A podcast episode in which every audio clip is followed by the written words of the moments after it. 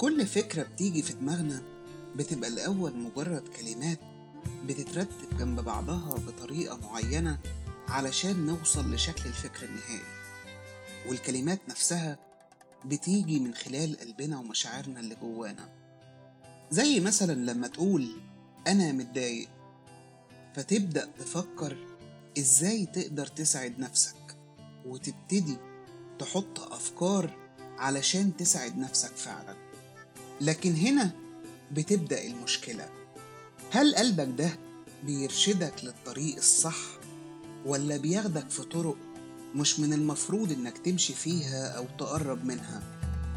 القلب اللي بيكون فيه ربنا هتلاقي مع الوقت إن الكلمات اللي بتخرج منه حلوة ومليانة بالروح فبالتالي الأفكار اللي هتيجي من خلال كلماته هتلاقيها مليانة سلام وحياة وروح وأمل. راقب قلبك وغيره. لو حابب إن أفكارك في الحياة تكون أجمل ولو حابب إن قراراتك تكون أحسن.